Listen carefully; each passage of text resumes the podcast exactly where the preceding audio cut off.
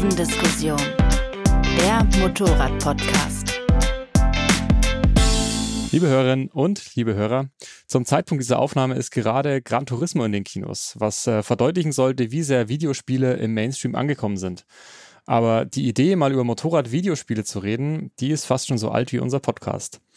Nun sind wir bekanntermaßen Motorradredakteure und keine Spieleredakteure, was aber nicht heißt, dass wir privat nicht auch schon viel zu viel Zeit vor dem Bildschirm verbracht haben. Ich bin Ferdianas Heinrich Steige, Reiseredakteur und Podcaster beim Motorrad und begrüße mal wieder meinen Servicekollegen Tobias Weil. Hm, hallo. Hi Tobi.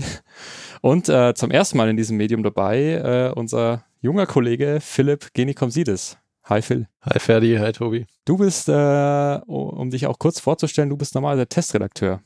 Richtig, im ja. Ressort Test und Technik bei uns, genau. Und äh, heute bist du aber quasi der Experte in dieser Runde. Warum, das erklären wir noch. Und äh, grundsätzlich sind ja Rennspiele eigentlich so alt wie die Computer und Konsolen an sich ähm, und Motorradspiele eigentlich auch schon. Ich habe aber eher so das Gefühl, das ist schon immer auch irgendwie ein nischiges Thema und werden wir auch noch drauf, drauf kommen. Mit, mit welchen äh, Motorradrennspielen, Videospielen seid ihr denn so groß geworden? Tobi, du bist ja der Älteste ich, ja, in der ich, Runde mit ich 35. als Ältester in der Runde hier. Ähm, ich habe eine ältere Schwester tatsächlich und mein Vater war früher schon so immer so computerbegeistert. Wir hatten zwar nie das aktuellste Zeug, aber wir hatten so die Klassiker, also Amiga 500, Commodore 64 und dann Windows 3.11 PCs und so weiter. Und dann saßen meine Schwester und ich da vor dem PC und hatten so CD-ROMs mit Spielen und keine Ahnung, wie man das startet. Und deswegen ist mir das noch so im Gedächtnis, dass wir dann auf die MotoGPEG.exe klicken mussten. Das mussten wir erstmal rausfinden, dass, dass die Exe-Dateien, ne, bei uns natürlich im Kopf verbunden mit dem Tierchen, auch wenn man es anders schreibt, dass man darüber das Spiel startet und dann haben wir quasi Motor Racer als, als erstes wirkliches Motorradrennspiel gespielt und ich habe jetzt heute in Vorbereitung auf den Podcast auch nochmal so ein bisschen da reingeschaut und es ist krass, wie, wie sehr mir dieses Three, Two, One, Go noch, noch im Gedächtnis ist. Also ich kenne es wirklich noch aus, aus frühester Kindheit quasi und kann es noch auswendig. Und das war eigentlich so das Motorradrennspiel, mit dem ich äh, quasi groß geworden bin. Ähm, damals Bayside oder irgendwie war eine Strecke, die chinesische Mauer konntest du mit, mit Motocross-Maschinen fahren.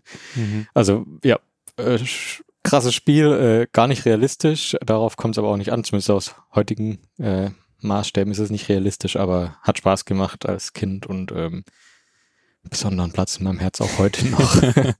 Phil, was waren deine ersten Zweirad digitalen Zweirad. Ja, also ich, so. ich bin ja ein Kind der 90er und äh, mangels großem Bruder ähm, und auch mangels äh, Videospiele spielendem Vater ist diese komplette frühe Konsolen, äh, Sega, Amiga, PlayStation 1 Generation irgendwie an mir vorübergegangen.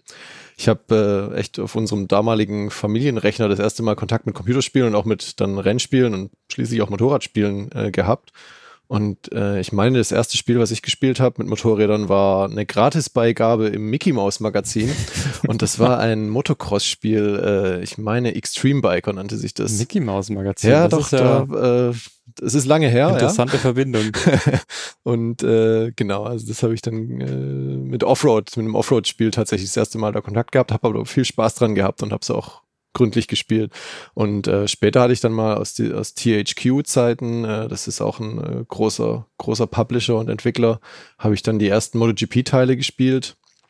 Ähm, ja, und das entwickelt sich dann so weiter. Später habe ich dann noch mal ein anderes Zeug ausprobiert. Ja, ja ich glaube, man hat halt in dieser Vor-Internet-Zeit hat man ja auch immer so das gespielt, was es halt so, was halt so rumlag oder was, was man auch bei Freunden dann so gesehen hat. Mhm. Bei uns war das auch, ich glaube, Motocross, Motocross Madness waren so die späten 90er, glaube ich. Ähm, war so mein erstes richtiges Spiel so mit, mit Motorradbezug. So, da bist du auch in irgendeiner ewig großen Arena, konntest du da absurd hohe Sprünge machen und sowas. Und, und ähm, das berühmt-berüchtigte Road Rash war irgendwie auch mhm. dabei. Das hatten wir, glaube ich, nicht selber, aber irgendwie kannte man das einfach. Und was ich mir auch gedacht habe, ich habe ähm, jetzt nicht direkt in Vorbereitung auf die Folge, aber ich, ich habe früher auch viele Spielezeitschriften natürlich gelesen, so GameStar und sowas vor allem und PC Games. Und wenn man da mal so in die PDF-Archive reinschaut, dann hat man auch so das Gefühl, so die, die Spieleredakteure, die haben sich dann auch immer eher schwer getan mit so diesem ganzen Motorrad- Thema. Ja, verstehe ich auch. Ähm, ja, wo wir es jetzt schon von den Heften und den Heftbeigaben hatten. Äh, ich als zwölfjähriger Junge hatte dann mal auch so eine CD in der Hand und dann war Grand Theft Auto GTA ja, das, als Beigabe dabei. Ne? Genau. Und das ist eigentlich überhaupt gar kein Rennspiel oder Motorradspiel, aber du konntest auch Motorräder da fahren. Und eigentlich war ich ja sechs Jahre zu jung, um das Spiel überhaupt spielen zu dürfen, aber unter dem Aspekt Motorradfahren hat es mir getaugt irgendwie. Aber du fällst auch da natürlich sehr schnell vom Bike. Du donnerst irgendwo dagegen und zack, liegst du auf der, auf der Straße quasi. Und das Problem haben ja eigentlich alle Motorradrennspiele oder sei es Simulation oder Arcade. Da kommen wir sicherlich, sicherlich noch ein bisschen auf die Unterschiede zu sprechen. Aber es ist halt einfach eine Nummer komplizierter ähm, als ein Autorennspiel, weil, weil du halt einfach runterfallen kannst weil es einfach Schräglage gibt und Grenzen der Schräglage, während ein Auto halt irgendwie dann, dann bricht das Heck aus oder so oder du schrammelst irgendwo dagegen, aber da passiert eigentlich nichts und ist auch von der Engine dann her einfacher wahrscheinlich zu managen für ein Spiel und halt auch leichter umzusetzen und das macht die Steuerung kompliziert, das macht das Spiel manchmal kompliziert und das macht auch das Feeling kompliziert oder, oder irgendwie unecht.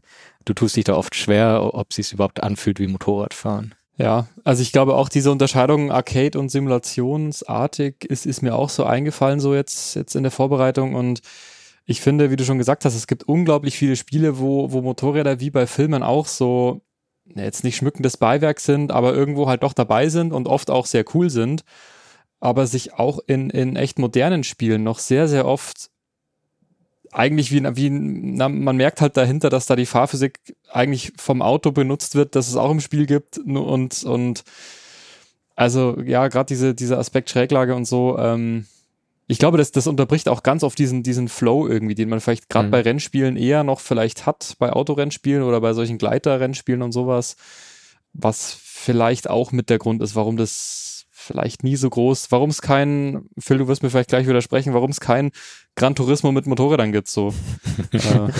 Ja, äh, muss ich dir ja. tatsächlich widersprechen. Äh, auch weil, wie, wie, gesagt, ich war eher auf äh, PCs unterwegs in meiner Jugend, aber es gab tatsächlich ein Gran Turismo mit Motorrädern.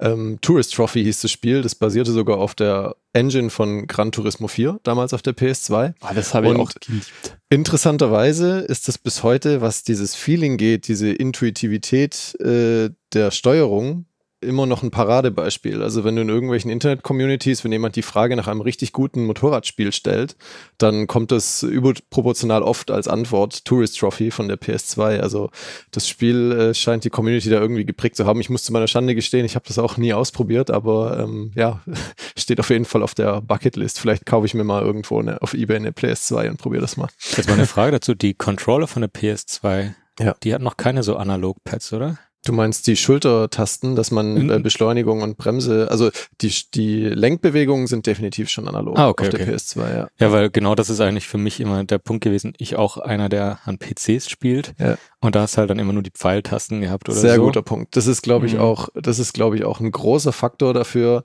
ähm, dass Leute ähm, mit den Steuerungsmodellen nicht klarkommen, auch wenn sie jetzt bei modernen Spielen sehr komplex sind, auch sehr feinfühlig ähm, scheitert dann auch einfach oft an der Motorik. Viele Leute sind von Autorennspielen äh, gewohnt, eben digitale Eingaben zu machen, obwohl sie einen Analogstick oder eine Schultertaste haben, wo man auch nur leicht lenken oder nur leicht Gas geben könnte.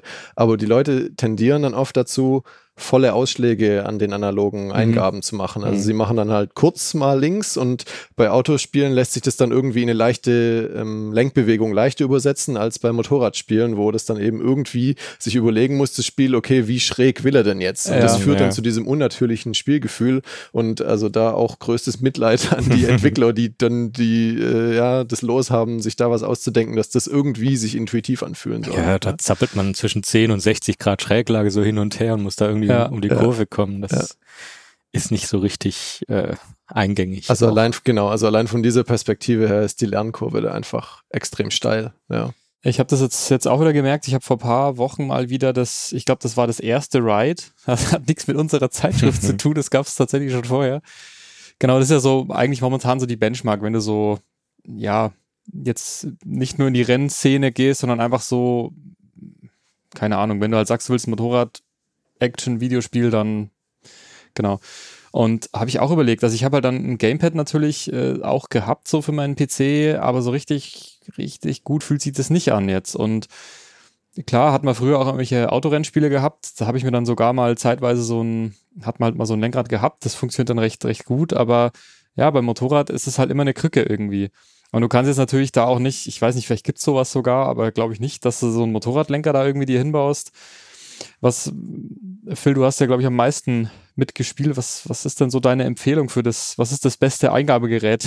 Hm, also tatsächlich hat sich das ähm, jetzt zumindest seit der letzten PlayStation-Generation etwas gewandelt, weil, wie du schon sagst, mit einem Lenkrad und vor allem dann auch mit dem sogenannten Force Feedback, also dass man eben die Lenkkräfte an der Vorderachse vom Auto irgendwie spüren kann, da gab es ja bis vor einiger Zeit beim Motorrad überhaupt kein Äquivalent. Das heißt, du hattest keine Möglichkeit, irgendwie den Grip an Vorder- und Hinterrad zu spüren oder irgendwie ein Feedback zu bekommen, was macht die Fuhre da eigentlich gerade unter mir und basierend darauf, was für eine Eingabe kann ich jetzt noch machen. Das heißt, du bist wirklich auf deine, deinen optischen Eindruck von der Geschwindigkeit angewiesen gewesen, um da irgendwie die richtigen Reaktionen äh, dem Spiel einzugeben.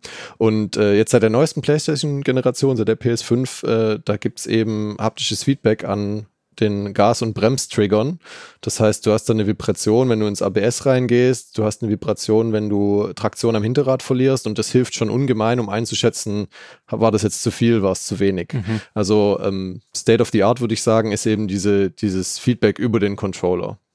Obwohl es natürlich auch mittlerweile ähm, wirklich für Privatleute kaufbare Simulationsrigs, also quasi müsst ihr euch vorstellen wie ein Motorrad auf so einem äh, neigbaren Ständer, ja, und äh, dann kann man da eben wie äh, analog zu so einem Simulator am PC äh, für Autos am PC kann man dann eben auch mit dem Motorrad Schräglage simulieren. Ja, Aber das, das, ist natürlich totale Nische und auch brutal teuer. Ja, das Aber ist, sowas gibt's. Ja, auch. also das, das sieht man ja ab und zu auch auf, auf Messen oder so oder bei irgendwelchen Herstellern so, aber da, ja, hätte ich jetzt auch gedacht, dass das für den, für den Heimanwender ja. noch zu es teuer ist. Es ist eine absolute Nische, ja. Ähm, ja.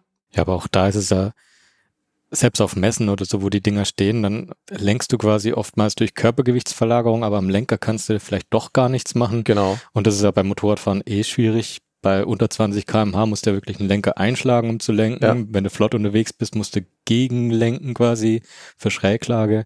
Und das alles irgendwie umzusetzen für einen PC ist schwierig. Deswegen für mich auch, ich habe es mit Tastatur versucht, mit Gamepad, mit Joystick, mit Lenkrad. Ähm, das ja. Simulationsrig fehlt mir noch, aber ansonsten bisher alles noch nicht so äh, perfekt geeignet. Ja, also der beste ja. Kompromiss aus, aus Finanzierbarkeit und, und äh, ja, Funktion ist wirklich der Controller mit haptischem Feedback. Ja. Da bin ich ganz bei dir. Und womöglich ist es sogar gut umsetzbar mit solchen richtigen Simulatoren mit Schräglage, aber auch da fehlt dann halt einfach die Nachfrage. Der Markt ist einfach zu klein und sowas in richtig gut zu entwickeln, lohnt sich weder auf der Hardware noch als auf, ja. der Softwareseite, denke ich, ja. Ja, mittlerweile mit den, mit den kleinen Endgeräten wie eine Nintendo Switch oder auch deinem Smartphone, da hast du ja natürlich auch noch Neigungssensoren und kannst da auch nochmal ganz anders steuern.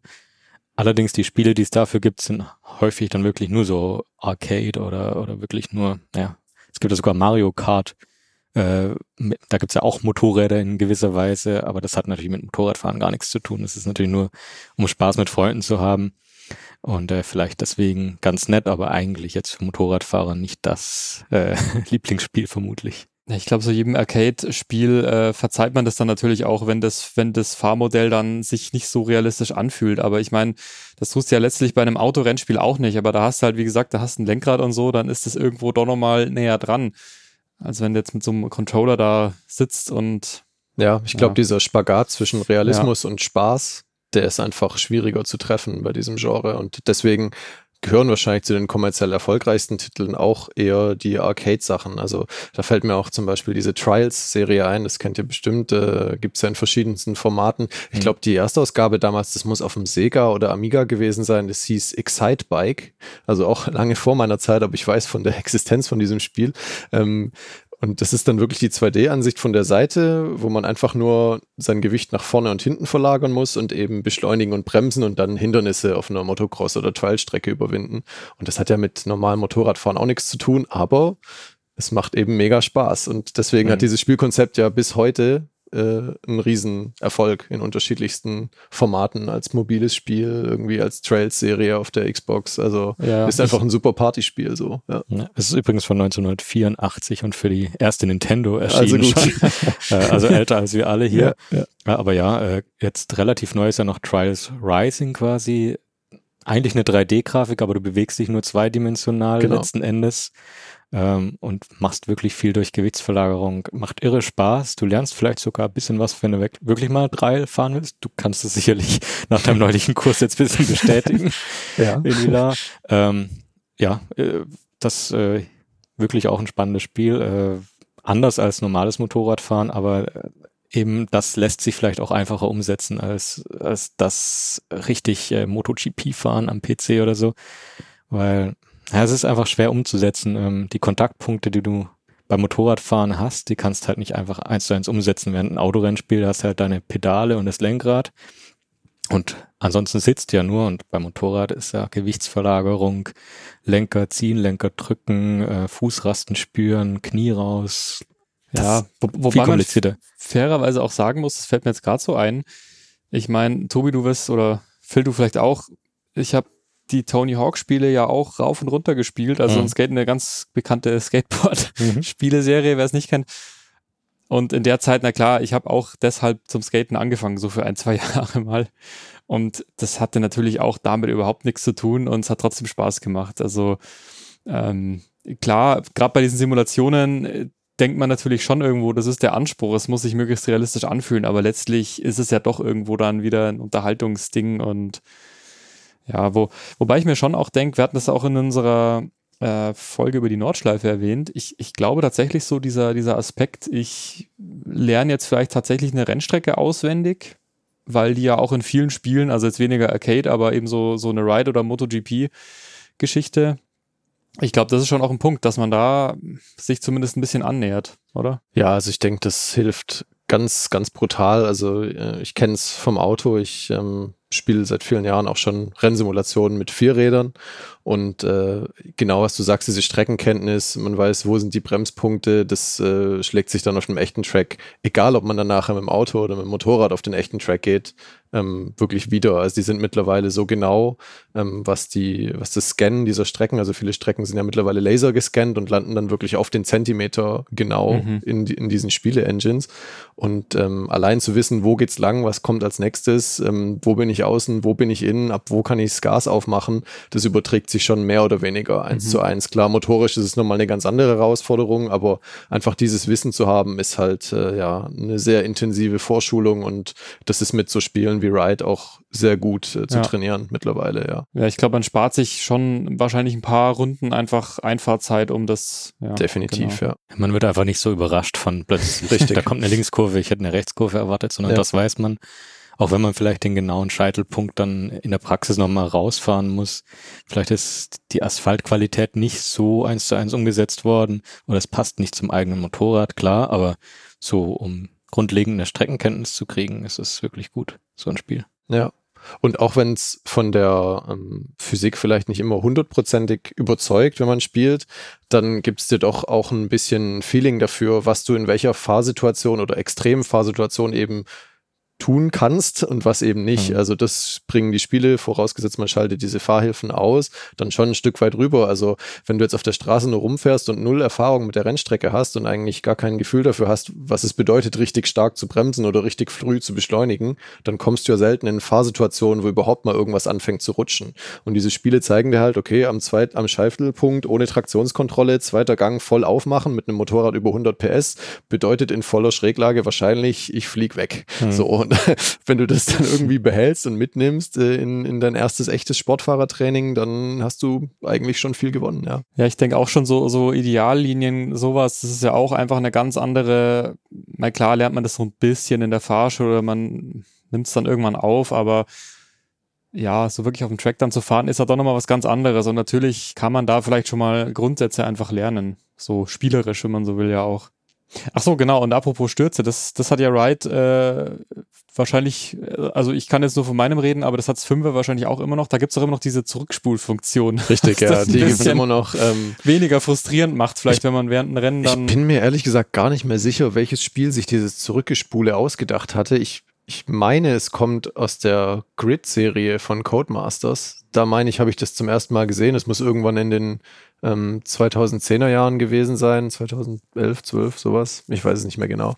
Und äh, genau, also es passt natürlich zum Motorradspiel hervorragend und ist eigentlich mittlerweile fast Pflicht, ja, wenn man sowas rausbringt. Einfach um genau diesen Frustmoment, diese Unterbrechung von dem Flow zumindest mal ein bisschen einzuschränken, ja, ja, weil klar, spätestens wenn du dann irgendwie mehrere Runden da irgendwie spielst und dann bist du eigentlich schon geübt und machst in der letzten Runde einen Fehler und versaust dir dann das Rennen. Das ist natürlich, ja, es hat großen Potenzial dazu, den Controller in die Ecke zu pfeffern und dieses Spiel nie wieder zu spielen. Also, ja. Ja, aber tatsächlich ist es ja auch manchmal so, dass du gar nicht genau weißt, was du falsch gemacht hast und dann vielleicht drei, vier Anläufe brauchst, um, um gut durch die Kurve zu kommen und zu wissen, was du falsch gemacht hast. Manchmal ist ja, wie wenn du MotoGP schaust und plötzlich haut's Marquez auf die Nase und du weißt nicht warum, er macht doch alles wie immer. Und dann siehst du, nee, er hat irgendwie zwei Prozent zu viel an der Vorderbremse bei einem Grad zu viel Schräglage gebremst oder war nicht genau auf der Linie. Und so äh, lernt man das quasi auch bei dem Spiel bisschen, indem man zurückspulen kann. Aber siehst du, da sind wir wieder genau bei dieser Herausforderung, vor der die Entwickler stehen. Wenn nicht mal ein Marc Marquez weiß, warum er eigentlich gerade auf die Nase geflogen ist, ja. mit all seinem Talent und, und Wissen und, und dem Feedback, was er vom Fahren eben bekommt, dann ist es natürlich an einem Controller noch viel schwieriger umzusetzen, diesen Grenzbereich zum einen realistisch, zum anderen aber auch irgendwie äh, managebar abzubilden. Ja, ja. also und wenn man das mit einbezieht, dann sind die mittlerweile eigentlich schon recht gut unterwegs, das die Jungs. Das ist definitiv beeindruckend. Also ich, ich finde es ja auch, dass deswegen mag ich so die Gran Turismo, na gut, die ganze Serie habe ich jetzt nicht gespielt, aber so gerade das Vierer habe ich sehr viel gespielt, so in meiner Jugend. Und das fand ich halt auch immer cool, dass du da einfach, ja, du konntest dir die Schwierigkeit so ein bisschen anpassen. Und das ist bei dem Ride ja auch so, ja, dass du so, zum Beispiel Traktionskontrolle, ABS und so, klar, so Sachen kannst du machen, aber du kannst auch grundsätzlich mal so ein, eine gewisse Grundschwierigkeit einstellen. Und wenn du dich da halt ein bisschen fit fühlst, dann kannst du es dir schwieriger machen und es ist nicht so ein Spiel, das dich von vornherein wenn es eh schon so komplex ist, dass dich von vornherein schon mal als neuen Spieler irgendwie aussperrt mit einer ultrasteilen Lernkurve, wo du dann vielleicht auch gar keine Lust mehr hast. Also genau, also gerade das ist auch von den neueren Teilen, äh, sowohl von MotoGP als auch von Ride. Ich weiß nicht, ob wir es schon erwähnt hatten, aber das kommt ja aus dem gleichen Haus. Das ist ein italienischer Entwickler namens Milestone, der seit mehreren Jahren jetzt diesen Motorradspielemarkt so ein bisschen dominiert, zumindest in den größeren Titeln. Ähm, und ähm, die arbeiten genau daran, dass es eben zugänglicher wird, verbessern diese Fahrhilfen ähm, und ja, versuchen einfach mehr Leute mit ins Boot zu holen. Und natürlich geht es um den wirtschaftlichen Erfolg, ja, das ja. eben einem breiteren Publikum zu ermöglichen, damit überhaupt Spaß zu haben. Ja, MXGP machen sie doch auch noch, oder? Genau. Also haben, haben sie eigentlich diese drei. Ja, das und Monster halt Energy Supercross gibt's auch noch von denen. Genau. Ja, aber das ist ja eh, eh Wahnsinn eigentlich. Äh, Phil, du warst doch vor kurzem, also das war auch mit Aufhänger, warum wir es jetzt mal endlich gemacht haben, diese Folge. Du warst ja letztens bei der Forschung von Ride 5, meine ich. Richtig. Weißt du, wie sie, oder haben sie darüber gesprochen, wie, wie so die Verkaufszahlen sind? Nee, genau. Also wird Zahlen, das, wird das ein größeres, das ist ein wachsender Markt oder? Also genaue Zahlen haben sie nicht auf den Tisch gelegt. Äh, es ist aber also auf jeden Fall klar, dass die mit Ride sich auf jeden Fall viel breiter aufgestellt haben. Davor war das ja, das Genre ja wirklich auf ähm, harte Simulationen mit Lizenzen beschränkt, zumindest bei Straßenmotorrädern. Da ging es eigentlich nur um die Superbike, um die MotoGP, hauptsächlich um die MotoGP und äh, um die Tourist Trophy. Mhm. Ähm, und ansonsten war dieses Genre extrem klein. Also da gab es alle fünf Jahre mal überhaupt einen Titel, der sich mit dem Thema Straßenmotorräder auseinandergesetzt hat. Und Ride äh, schlägt da eben eine neu, ganz neue Kerbe und erreicht auch ein ganz neues Publikum. Und ich meine, ja, es ist immer noch äh, eine Randerscheinung im globalen Spielemarkt. Es ist immer noch ein kleines Genre, aber ähm, das erste Ride kam 2015 und jetzt sind wir 2023 schon bei Ride 5. Das heißt, wenn sich für die Jungs nicht lohnen würde, dann würden sie ja, es höchstwahrscheinlich nicht machen. die Nummer 5 genau. sagt es ja eigentlich ja. schon. Stimmt Wobei natürlich. man noch dazu sagen muss, ich glaube, dass Milestone auch in der Lage ist, äh, mit relativ überschaubaren Kosten diese Spiele zu entwickeln, weil nichts davon war bis jetzt, oder kein, kein Sequel war bis jetzt eine Revolution. Ja. Mhm. Es ging immer um eine Evolution, sie haben das Ding verfeinert, hübscher gemacht, getweakt, aber am Ende ähm, ja, ist das Fünfer-Ride, so viel kann ich schon mal verraten. Äh, also wer das erste Ride oder die ersten Ride-Teile gespielt hat, der wird sich da zu Hause fühlen. Ja, mhm. also es ist jetzt kein, keine komplette, komplette neue, äh, neue Schöpfung. So, ja. Und ja. so kann man natürlich auch gucken, dass man irgendwie da in der Gewinnzone bleibt. Ja. Ist ja wie bei FIFA.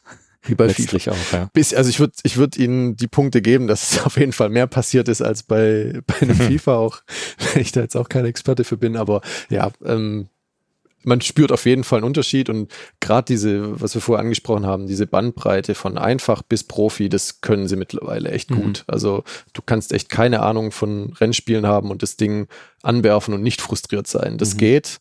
Das nimmt dir dann halt sehr viel ab. Ist dann die Frage, ob du dann als äh, Anfängerspieler manchmal zu sehr denkst, vielleicht, okay, ähm, äh, mir wird jetzt äh, zu wenig Kontrolle über das Bike gewährt. Das fährt jetzt wie auf Schienen von alleine. Das kann ja dann auch den Spaß irgendwie hemmen. Also da müssen sie ein bisschen aufpassen. Mhm. Ich habe eine Vorabversion gespielt äh, und sie sind auch noch am, am Rumschrauben an diesen Einstellungen ähm, äh, für den finalen Release. Aber ja, das ist eben äh, wirklich für Anfänger machbar mittlerweile. Und langweilt aber auch Profis eben nicht. Ja. Hast du auch mal eins der Offroad-Spiele schon gespielt? Von Milestone tatsächlich nicht, glaube ich. Also ich habe bis jetzt diese MX vs. ATV hm. äh, Serie gespielt und die kommt meines Wissens aber nicht von Milestone.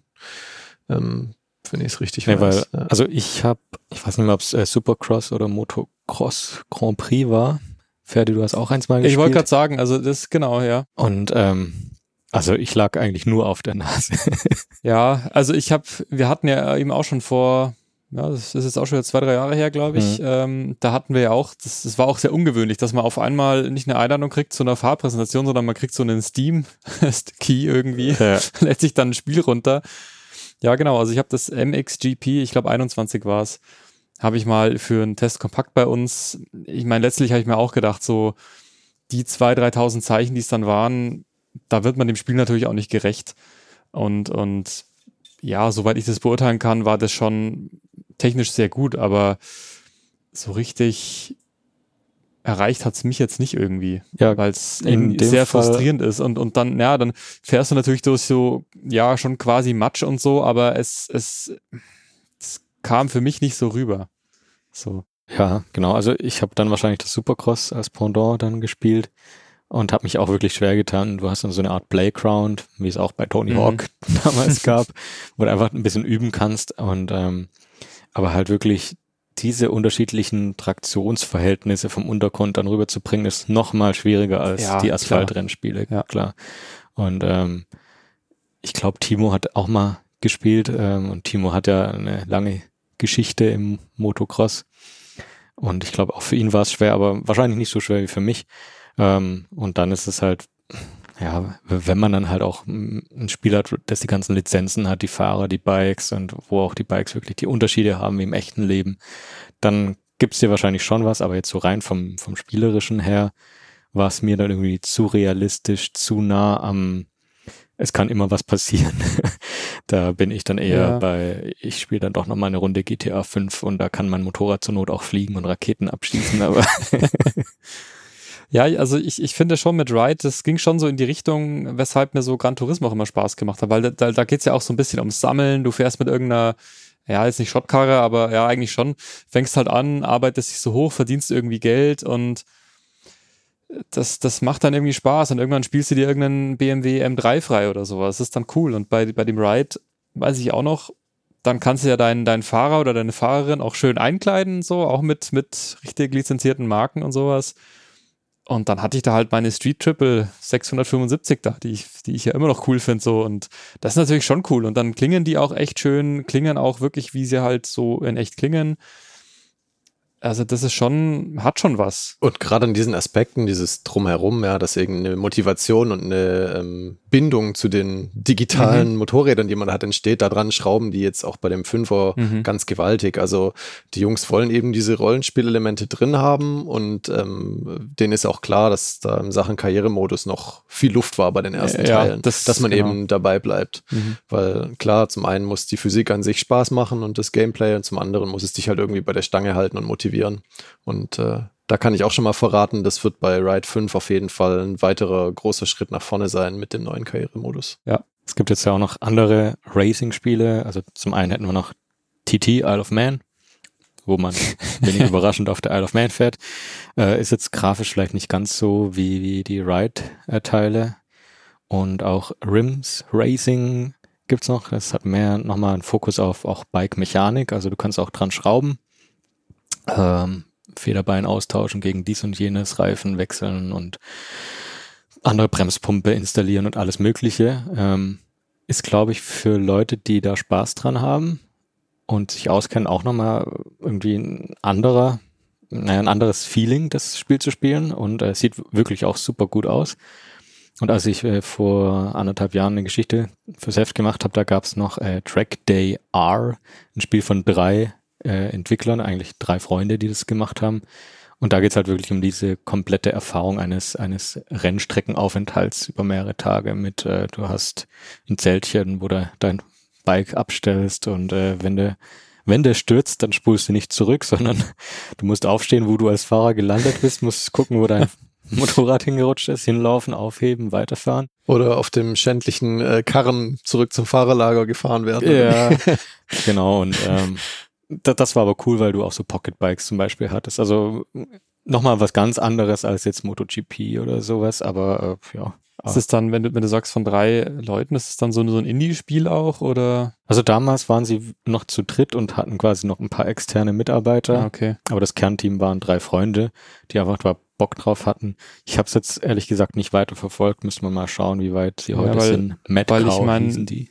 Ich meine, diese, diese ganze, ich, ich bin da jetzt wirklich nur nicht, nicht tief drin in der ganzen Gaming-Szene, so ich, aber man merkt ja schon auch als Spieler so, dass sich da in den letzten, ja, jetzt sagen wir mal zehn Jahren hat sich ja unheimlich viel getan, auch durch diese Indie-Szene. Also es gibt unheimlich viele Spiele, unheimlich viele kreative Ideen so, die halt früher hättest du das einfach nicht produzieren können. Und mittlerweile gibt's halt viele Soft viel Software so, dass halt auch irgendwelche nischigen Produkte irgendwie dann auf den Markt kommen. So, deswegen habe ich jetzt Ja, ich habe mir auch schon Gedanken gedacht. dazu gemacht, warum, warum das bei Indie-Studios bis jetzt noch nicht so einen Smash-Hit gab, wie jetzt bei anderen Spielegenres, wo dann irgendwie ein kleines Studio was rausgehauen hat in einer Vorabversion und dann auf einmal eine halbe Million Spieler auf, auf Steam hatte oder sowas.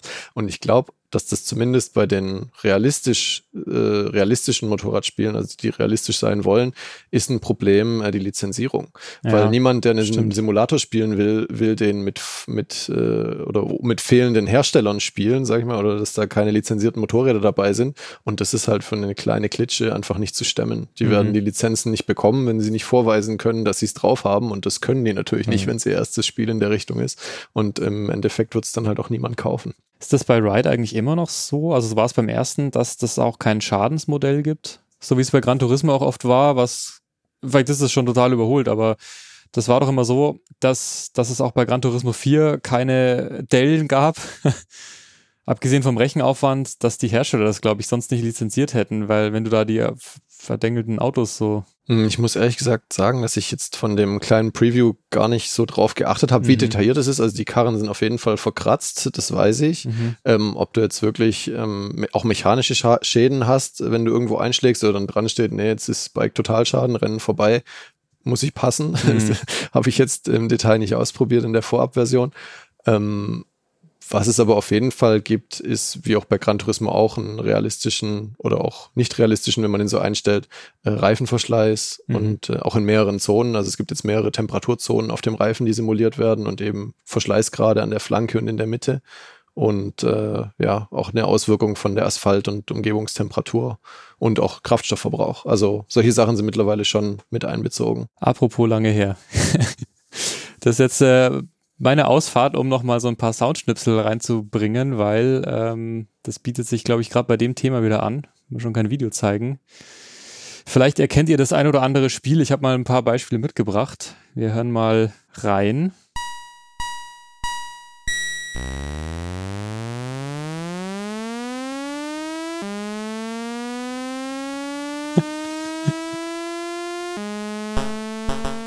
Also klar. vor meiner Zeit, würde ich sagen. Ja. Also wir sind hier ähm, auf dem C64. Und zwar bei Supercycle von Epics. Dann, jetzt kommt Road Rash. Jetzt hast du ja schon verraten. Ah, jetzt habe ich es schon verraten.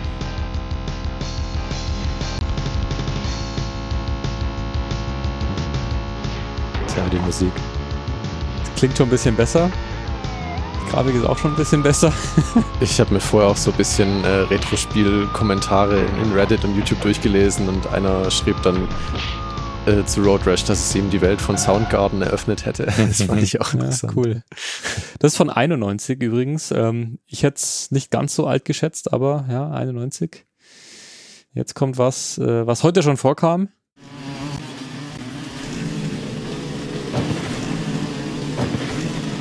Wo fährst denn da durch?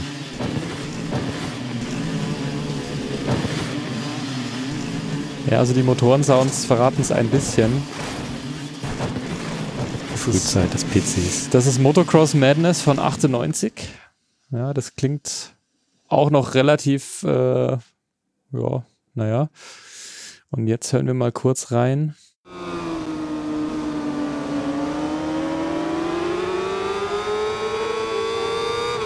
Ich glaube, MotoGP Onboard-Aufnahme, ne? Live aus dem Fernsehen. Könnte man meinen. Ja, es ist tatsächlich äh, White 5. Ja. Genau. Und um jetzt hier auch nochmal kurz ein anderes Beispiel zu haben, was ich auch ganz interessant fand.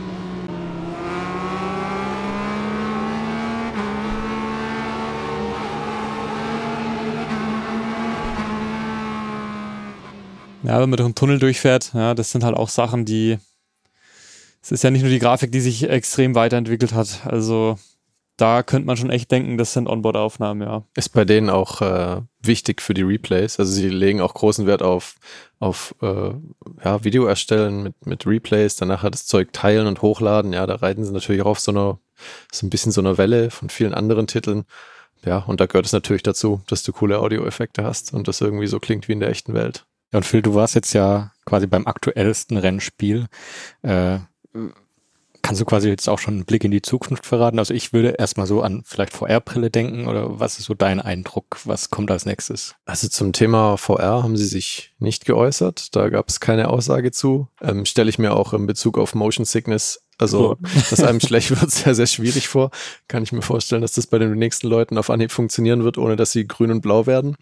Und äh, ja, also was die Entwickler von Milestone jetzt nicht preisgegeben haben, wonach die Community und auch die Journalisten so ein bisschen geschrien haben, war eben das Thema Open World. Ähm, wir haben mit Ride jetzt ein sehr hübsches Spiel für Straßenmotorräder und mit Straßenmotorrädern willst du natürlich vor allem auf der Straße fahren und nicht auf der Rennstrecke, was in Ride aber nicht funktioniert. Natürlich sind da auch Superbikes und Rennerschienen mit drin, aber es gibt eben Naked Bikes und ähm, ja, die Community will damit eben auf der offenen Straße mit ihren Kumpels rumfahren, am besten online noch und äh, Milestone hat nicht rausgerückt, ob sie sowas planen. Auf jeden Fall haben sie schnell vom Thema abgelenkt.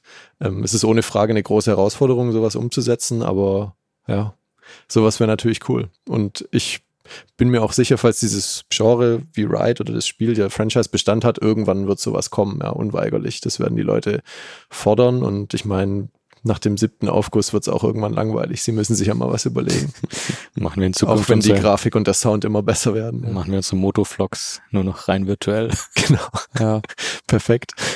Also ich glaube auch, ich werde jetzt mal wieder mein Gamepad auf dem Speicher suchen gehen.